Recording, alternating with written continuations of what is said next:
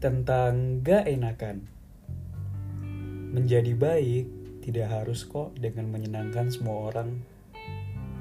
Takut hati orang lain terluka, sampai lupa bahwa hati sendiri juga lagi lelah-lelahnya. Jawabannya selalu, oh iya bisa kak, bisa. Padahal dalam hati tidak seret. Tahu nggak apa yang ada di dalam benak orang yang gak enakan?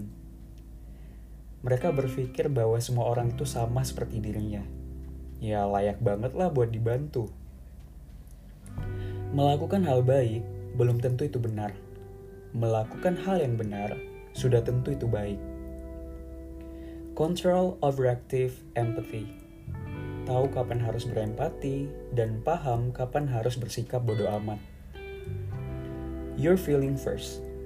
Apa pun tawaran yang diberikan, Sebelum menjawab iya, pikirkan dulu perasaan kamu sebelum memikirkan kebutuhan orang lain. Saying no is not evil. Mengatakan tidak sama sekali bukan mencerminkan bahwa kita nggak peduli, bukan. Hanya saja masih ada hal yang jauh lebih penting untuk diprioritaskan. Apa itu? Ketentraman hati kita sendiri.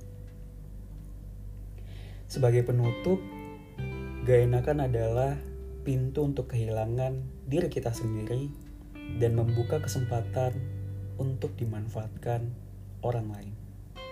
Semoga membantu.